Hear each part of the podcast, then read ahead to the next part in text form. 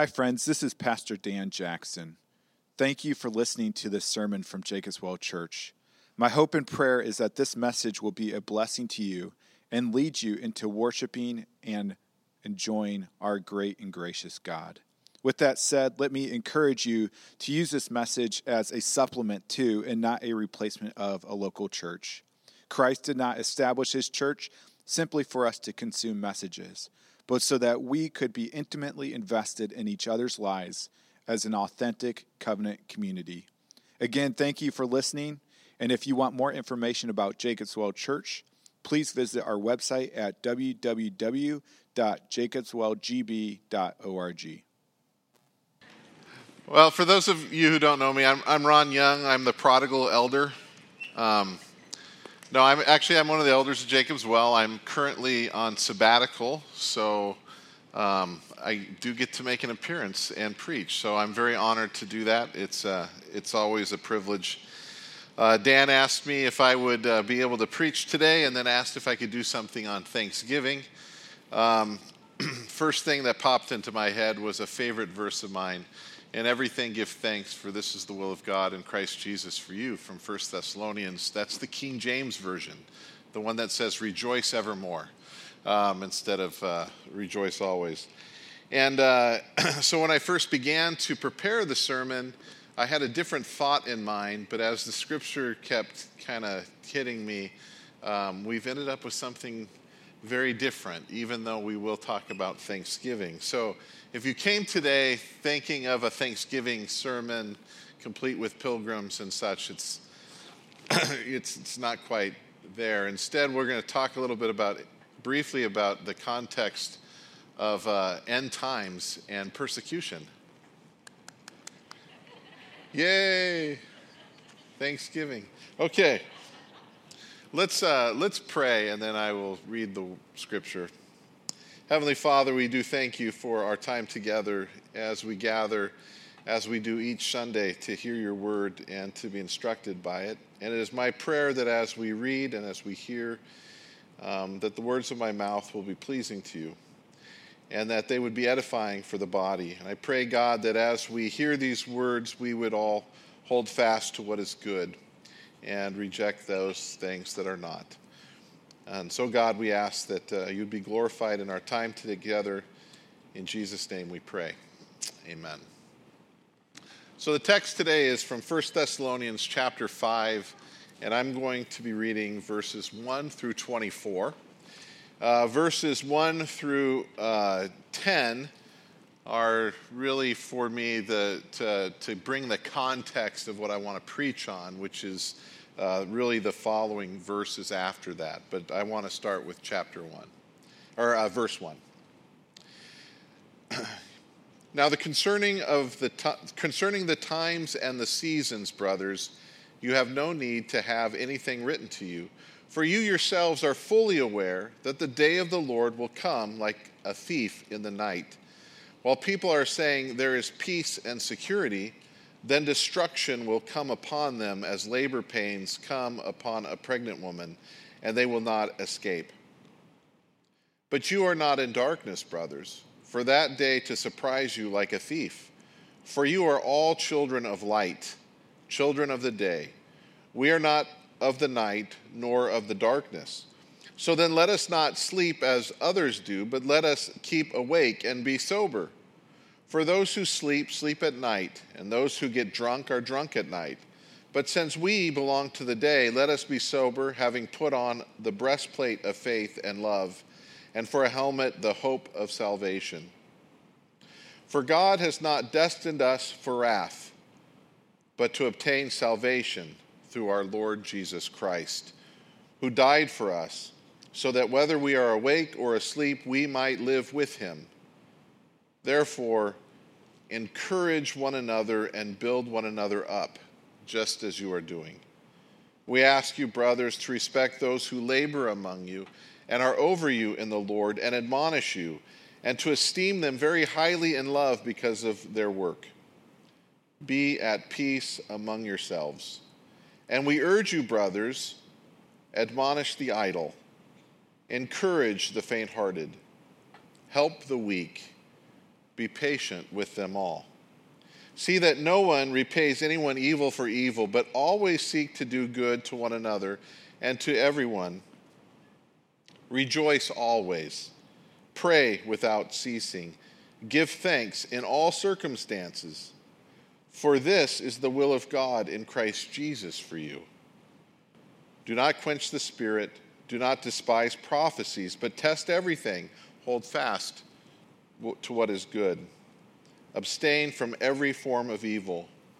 Now, may the God of peace himself sanctify you completely, and may your whole spirit and soul and body be kept blameless at the coming of our Lord Jesus Christ. He who calls you is faithful, he will surely do it. So it's uh, been an interesting uh, it's an interesting time we live at. Uh, a few weeks ago, Jonathan preached uh, from Esther um, a sermon, and in it he talked about this idea of living in an unprecedented time and, and talked over and over about all the ways it's been used. And, you know, it was very catchy, so I thought I'd throw that as my sermon title and cross out the, the UN. And, and as I look at it, it is. Um, the context of what Paul, writing to the Thessalonians, um, is it's about, and that is this: as the church began to grow, particularly amongst the Gentiles, there was persecution happening. And knowing that there is this day of the Lord out there when the Lord would return, that there would experience there, there would be this you know tribulation and the Lord's return they thought that they might be living then at the end of time, but people were dying. And they had questions about, well, what happens to them and, you know, all these kinds of things. And Paul instructs them. In fact, he has to do more instructions in his second letter to the Thessalonians as well.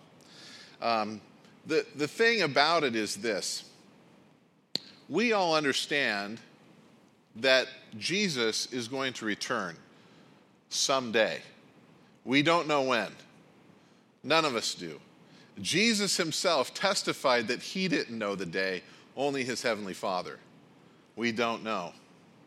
And yet, I get asked all the time do you think we're in the last days? Do we think that the Lord's going to come soon? Do we think that tribulation will happen or, you know, these things? In fact, um, I think because of coronavirus and then because of the election and then the uncertainty of all these things, I've received that question a lot. And it might be the context of me working at, at uh, Providence Academy, where we have this uh, big range of pe- people's beliefs and in their denominations. But I, I was getting it a lot. Hey, Dan, you get it some here too? And the reality is this throughout his, the history of the church, from the day Jesus ascended to heaven until now, there are good times and there are bad times. There are times when the church is thriving and doing well, and there are other times where the church is being persecuted. And there are times under that persecution where the church has done fantastically. Like, in, it's just a, a shining uh, example of what the church can do in times of persecution, such as uh, during times of plague where the church is, is uh, out burying bodies and taking care of the sick. And when the plague lifts, the whole city seems to be Christian, and it's just great. Other times we've done uh, not so well, you know, and we end up uh, uh, hoarding things and kind of being off by, our, uh, by ourselves and incurring more wrath and, um, from outsiders and things like that. The reality is, is that if people are to ask me, are we in the end times? I'm, my answer is always yes. And we might be in that end times for another 2,000 years. I just don't know. Do I think that the church is heading to a place where there's going to be persecution? My answer is yes. But I don't know if it's going to be in the next 10 years or the next 50 years. I don't know. My best guess is that there's a trend or a tendency within our, our country right now that religious liberty is going to be on the line. And as a person in charge of a, of a Christian school, I find myself preparing for that, right? It's a good thing to be prepared in case those kind of liberties are attacked and there might be persecution. Um, and, and that's fine. But I don't know. Right? What I do know is that Paul, un, uh, speaking to the, or writing to the Thessalonians who are undergoing a time of persecution, he instructs them how we ought to live.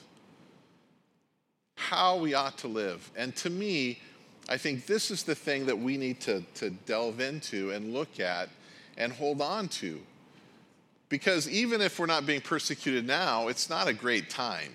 I mean, I'll be honest with you. I'm, how many of you guys are just wish we could fast forward a little bit? Just kind of get right. It's it's it's um, it, and that's with the hopes that things are going to get better, and not an expectation that things are going to get worse.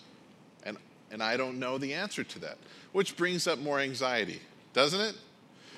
The hard part is, is that when there are things that seem out of our control, you know, things like viruses, uh, things like decisions being made in Madison or Washington, D.C., that affects everyone, we, the less and less control we have of those kinds of things, the more anxiety builds, right? And we, we just get stressed about this. And we're living in one of those times. So, what I want to do is look at these instructions that Paul gives us and think, okay, how, do we, how can we apply this to us and to our situation? First of all, I want to start up here with, with uh, something that Paul says at the end of that first uh, section. And he says, Since we belong to the day, let us be sober, having put on the bless, breastplate of faith and love, and a helmet, uh, the hope of salvation. For God has destined us not for wrath, but to obtain salvation through our Lord Jesus Christ. So, uh, if we start with this, we understand one thing God has destined us for salvation. God has destined us for salvation, and that He's accomplished it already through Jesus Christ. So, to start with, we win. Right? So, just to start with, we win. So, whatever happens in the future, whether it's uh, persecution, whether it's horrible stuff, whether it's, uh, you know, every, the world just goes to hell in a handbasket, I don't know. The thing that we can be assured of is this, is we win. Because it's been accomplished in Jesus. Now, what do I mean by we win? Well, it's obtaining salvation. It's obtaining salvation. You're on this planet for a particular purpose. And that purpose is, is that you're going to be conformed into the image of his son and you're going to live in eternity with him. Yay! Now you know the purpose of life. I should say amen and we can go. Right? But, th- but that's, that's the end. That's, this is what God has in mind. He's made us in his image because of sin, the fall, we've all been affected by it. And God has sent his son, Jesus, first to die in our stead so that those sins that we've committed are forgiven and we have peace with God. His righteousness has been imputed to us, right? Just as our sin has been imputed to Jesus. We are justified through him, and it's awesome. Except that I still sin. I'm, I'm still, I still struggle with it. So do you. We all do. So, God, in this time of living, in walking with Him, He begins to save us from that sin that's still existing in us, and that is called sanctification. And in the end, when the Lord returns and the dead are raised and we are with Him and changed forever, we will be exactly how we are intended to be we will be fully sanctified and glorified uh, that day. So we are saved, we are being saved, and we will be saved all through Jesus, and it's not of your doing. It's what He's done. Thank God. So, we start off thinking we win. We know we win, and He has a plan and a purpose. So then there's, of course, there's this therefore in verse 11. Therefore, Encourage one another and build one another just as you're doing. And that gives segue to this, this section of, well, how shall we live? How then shall we live as Christians who are under persecution or in hard times? Well, he first starts off with the uh, idea of fulfilling obligations to others. And the first, he says, to fulfill, our obligations are to our elders. He says, We ask you, brothers, to respect those who labor among you and who are over you in the Lord, and admonish you, and esteem them very highly in love because of their work. Be at peace among yourselves. So, in this period of uncertainty and time, or in these quote unquote unprecedented times, which are, have been precedent because there have been tough times all the time, Paul says, first of all, you have an obligation to respect those who labor among you and who are over you in the Lord and they, that admonish you. Don't you love that? So I was a, I don't know if you know this, but I pastored for a while. And um, I will say that most people really, I would say most people kind of like the fact, this idea of being admonished, being instructed, uh, even being warned, that they appreciate it, but not everybody. Not everybody. Um, I recall many times where I've had people come up to me upset with my sermon because they thought I was talking about them. And since they weren't the person in mind and the Holy Spirit convicted of them, then they were right. I was. I was. It's not an easy job, uh, it's a burden. Uh, it's a burden because every single one of the flock, there's a, there's a sense of responsibility. And not all of our flock stay on the right path.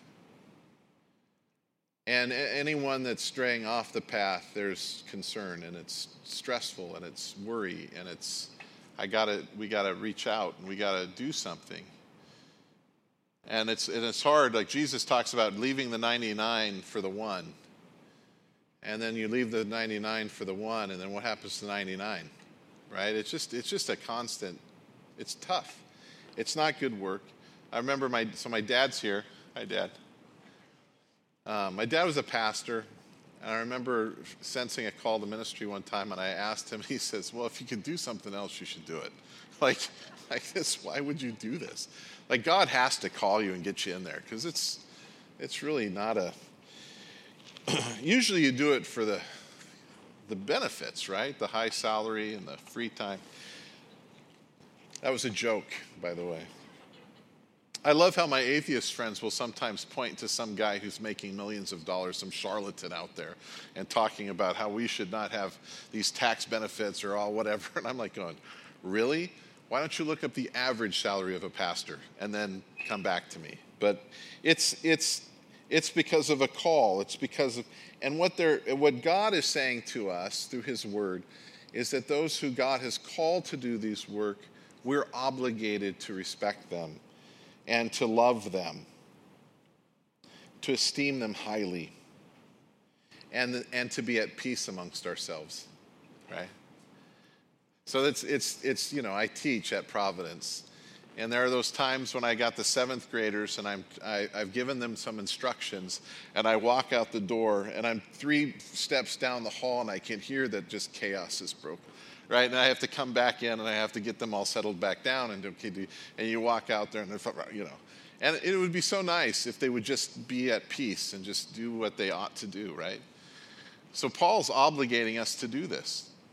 The Word of God is obligating us to do this. Not only should we respect and esteem our elders and those who labor over us, we have the obligation to be at peace with one another. An obligation to be at peace with one another. But then he goes on, we urge you, brothers, admonish, or I'm sorry, he says, uh, um, and yeah, be at peace amongst others. Then he says to, to us, we have obligations then to each other.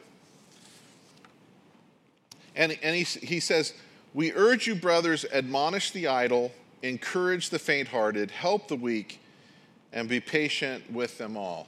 So these become our, the congregation's obligations to each other.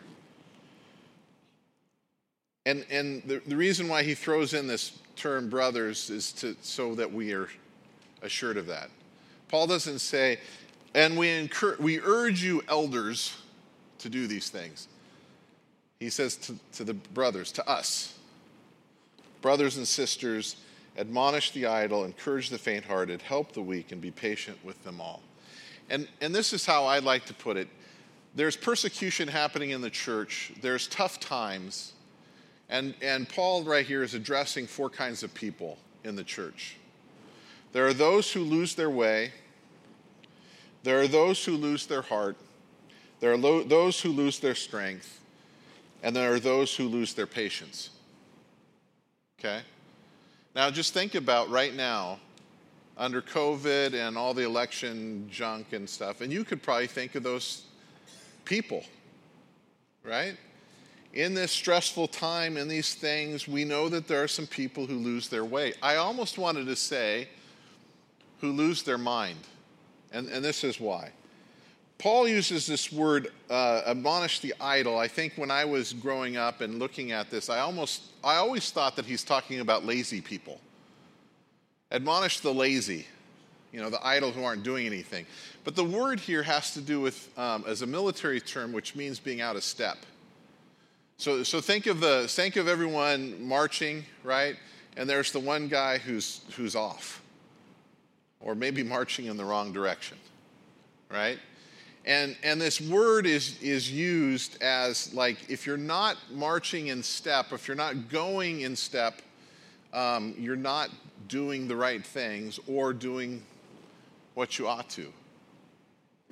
And the word here, to admonish, has to do with, it could be translated a number of ways, but it always has to do with instruction. It has to do with um, keeping something before someone's mind it could be, uh, it could be translated remind someone. It could be instruct someone. It could be warn something, but it's someone. But the idea is it's an instruction of the mind in order to get people in step with what they ought to do. Now, I, I see this all the time.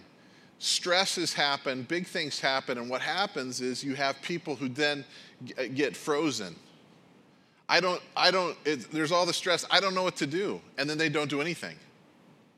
Right? Now, some of you could, could maybe, like, yeah, I'm kind of like that. And the, and the idea here is, is that Paul is saying to the congregation, look, you need to, you need to be the people who are helping those people who are out of step, who are kind of lost here. You, you, need to, you need to admonish them, you need, need to teach them. Uh, my nephew uh, just got done with basic training in the Marines, and we were watching the video of them marching back. Let's just say not everyone was marching in step, right? The first thing, when, when Wendy showed uh, my dad on Facebook the other night, uh, or last night, um, you could hear the, the drill sergeants giving the, the cadence, right? And my dad automatically, because he was in the Army, started, how was it? Your mother was there on your left, your right, or something like that, right? But th- this is why drill instructors do that. They're, they're giving the constant, you know, so you know which foot belongs, right? And this is what we're supposed to do as a congregation, is to reach out those who are kind of stuck and help unstick them by teaching them, by reminding them of the hope we have in, in the Lord, uh, instructing them, helping them so that they can walk once again in step. So they're doing what they ought in this time. Second, he says um, to encourage the faint hearted, and this is kind of a fun one. The, the, the word literally faint hearted is uh, small souled. Small souled, like as in your soul, um, or thin souled, right? The opposite would be fat souled. And it's kind of, the, the thin souled. And, and the idea here is, is um, the, so the Greeks and the, the Romans have different ideas of how to talk about uh, things bodily, right? Our, uh, a great translation is to encourage the faint hearted. Because when, when we think of someone who's, who's lost the will to do something, we think of it as they've lost heart, correct? They would say it as something about their soul. They've become thin, thin in the soul.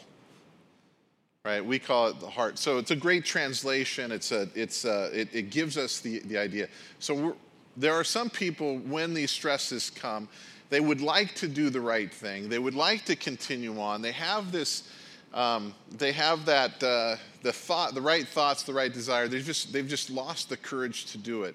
They've lost that kind of, of strength. And what they need from other people in the congregation is to be able to en- encourage them, to get, literally give them the courage to do the things that they ought to. And, and I've seen that too going on with COVID. Like it's just, it's just this one last thing. It's like the straw that broke the camel's back, and they don't, they give up the will to get to the grocery store, whatever it might be. And what they need is they need people to come around, around them to encourage them to be able to do what they need to. But there are others who aren't able to do anything because they're weak. Those who lose their strength. Help the weak. And, and this usually has the idea of infirmity, those who are sick, those who have, who have gotten to a point where they, they have not the strength to do the things that they would like to or ought to. And the word here is not, uh, is better to, the better translation would be hold fast. Hold fast to the weak. Hold fast to those who are sick. Hold fast to those who are, who are dying. Hold fast to, to those. And that's hard in our culture. It, it's difficult in our culture because we're very busy. And holding fast to those who are sick, holding fast to those who have lost strength is a difficult thing. Um, it doesn't, you know, shooting an email when you have a chance can encourage someone who needs encouragement. Sending an email to someone or a, a text message to someone who's, uh, who's kind of lost their way and you want to kind of help them out, that can work. Um, but holding fast to someone who is uh, becoming weaker and weaker typically requires presence, and it's very difficult. Um, and and I, I had a uh, I had a situation when I was a pastor once where a, a man's father died suddenly um, up in the UP. Um, well, he got he had a stroke suddenly, moved to um, St. Vincent's down here, and I, I remember being up there and his his father passed, and uh, how hard that was on him. And uh, I was there. I wept with him. We prayed together. The next day, I was over at his house to talk to him, and we worked with his pastor up north on a funeral. I, my family and I, we made it up there and for the funeral. I remember meeting with him, uh, you know, that next week. And then there were some guys in the church who were like, you know, we want to walk along with him. And they were going to breakfast with him for, for quite a while. And, uh, and then I would, you know, give him a phone call about once a month, you know, how you doing, how's, how's things. And, and then after a few months, then we kind of moved on. And uh, I remember on the one year anniversary of his father's death, I called him to see how he was doing. And it was very awkward conversation. It just seemed kind of weird. So I suggested we get together. And we got together, and I found out he was angry with me. He was just mad because I had let him down. And, uh, and he said this interesting thing. Um, as I talked about how we were caring for him and how these guys from the church were right i'm like you know because i get reports one of them was one of our deacons right so i'd and he said yeah but we pay you we pay you to do this and you didn't you know and it was just this weird thing i was very i had no idea what to do i apologized to him what do you do with that so sorry you know would you and, and it, from that time it became a, uh, an interesting thing for me to try to figure out how do you take care of people? How do you care for people? I've never been very good at it. And, and here's the thing is, is that um, I don't know how many people are in our congregation now 300, 350, 400? I don't know. I'm on, I'm on sabbatical. I lose track. And uh, every one of you has a different expectation. Every one of you has a different expectation of what you need. And, and some of us, I mean, I'll just say, like, when you go through something, you don't even know what you need. So, whatever, whoever's trying to take care of you, they're going to miss your expectation because, you know, I, I don't know, right? It's just, it's just hard. And this is one of the things I, I need to urge us in advance, just in case something bad happens, is this, is that um, it's all our responsibility. And if, and if you're going through something and someone from the congregation is out there to care for you, to encourage you, or to help you when you're weak, or whatever, it, this isn't the pastor sending in the B team. Does that make sense? It's not the pastor sending in the B team. This is what the church is to do. My, my, this one congregant, it was almost like it, none of that care counted because it wasn't directly from me. And I, wanna, I just want to say that, that that's a lie that he believed. It's a lie that he believed. Don't believe that lie. The instructions from God's word is this we, as a congregation, have a responsibility to do these things. Okay? And to be at peace with one another. And to respect those who are over you. And to love them and esteem them highly. Now, in a day and age when things are going great, no one cares. But when, I was about to say, when things hit the fan, I couldn't think of a new word off the top of my head. When things hit the fan, boy, are these things necessary for us to know and understand and to live by. But then God gives us, uh, the Lord gives us uh, some admonishment uh, to, or instruction here, some imperatives. And I'm going to go real quick here with this because this will get to the Thanksgiving. There are certain pious things that we are obligated to do ourselves. We are to rejoice always, to pray without ceasing, and to give thanks in all circumstances. Let me say that again. You have the responsibility to yourself to rejoice always, to pray without ceasing, and to give thanks in all circumstances. None of these things are easy. What does it mean to rejoice? Well, rejoice is simply the verbal way of joy, of saying joy, right? Joy is a noun. How do you, how do you say joy in a verbal sense? You say rejoice, but then it doesn't work well in English. So I really like the term gladden, right? um, to, to, as a verb to gladden. That g- g- comes from an ancient Norse way. Uh, uh, the original etymology of that is um, to make bright or shiny. The idea here is uh, the old Norsemen in the, the dark uh, winters, right? To make things glad, they would light fires and it would, it would lighten the house, it would warm the house, it would, it would make things, it would make things good.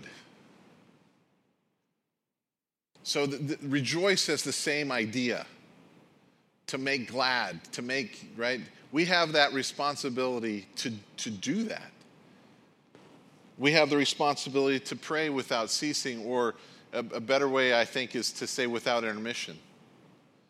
In other words, if you've, you establish a prayer life, don't skip it. Don't, don't skip it. Uh, I, I've done that one time when I was in uh, just in college and I started working on a, a, six or seven days a week. It was stupid. Two jobs, three jobs technically. And after a while, um, one of the places I worked at was in Los Angeles at a, an aerobics, uh, Nautilus Aerobics Fitness Plus. So I was the head weight training. And it was Los Angeles in the 1980s. And let's just say the temptations were great there. And I had girl, uh, women who worked there um, who knew that I was a Christian, and their whole intent was to try to uh, talk about their sexual exploits in front of me to embarrass me. And what I realized is that over time I was having a, some major struggles. And what, what I realized, and God kind of revealed to me, is I had been completely on my, I had not kept praying. I had been neglecting these things. So I did, I did what I ought to do, and that is, is I want to fulfill those obligations. I knew it was best for me. I wanted to make sure that I got to church. And that I started reestablishing a prayer life. That I could, that I could stay blameless until the Lord Jesus Christ comes. Then, then really quick, three more things that he says not to do, right? Don't, um, don't quench the spirit Don't despise prophecies or teachings, but test everything, hold fast what is good, and abstain from every form of evil. And the whole purpose of, of what God is doing on the world is to sanctify us. The instructions Paul gives us is that this is what our obligations are in the sanctifying process for the church as a whole, and understanding that God is the one who's doing it through us. God of peace himself sanctifies completely that we may be your whole spirit and soul and body be kept blameless at the coming of our Lord Jesus Christ. And he who calls you is faithful. I might be faithless, you might be faithless. Your elders might let you down, your pastor might let you down. What I don't know.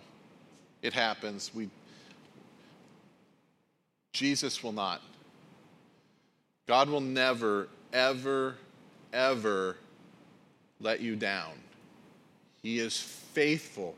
If He's called you to Himself and is going to sanctify you and get you ready for salvation, He is going to do it. He is going to do it. Let's pray. Father, we thank you and praise you for your word to us. Uh, it is a weird time we live in, and you know that. But we also know that these times are not something that surprise you. You are the author of time. I pray, God, that you would help us to focus on your will and your purposes in this time, particularly our sanctification. And I pray as we see these things of what you've commanded us in your word to do, I pray that we would take them seriously and that we would particularly uh, rejoice always, that we would pray without intermission. And Father, even as our, our nation celebrates Thanksgiving this Thursday, that we would learn to give thanks, not just once a year, um, and not just in the good times, Lord, but always and in all circumstances, because we know that this is your will for us in Christ Jesus. Thank you, Lord.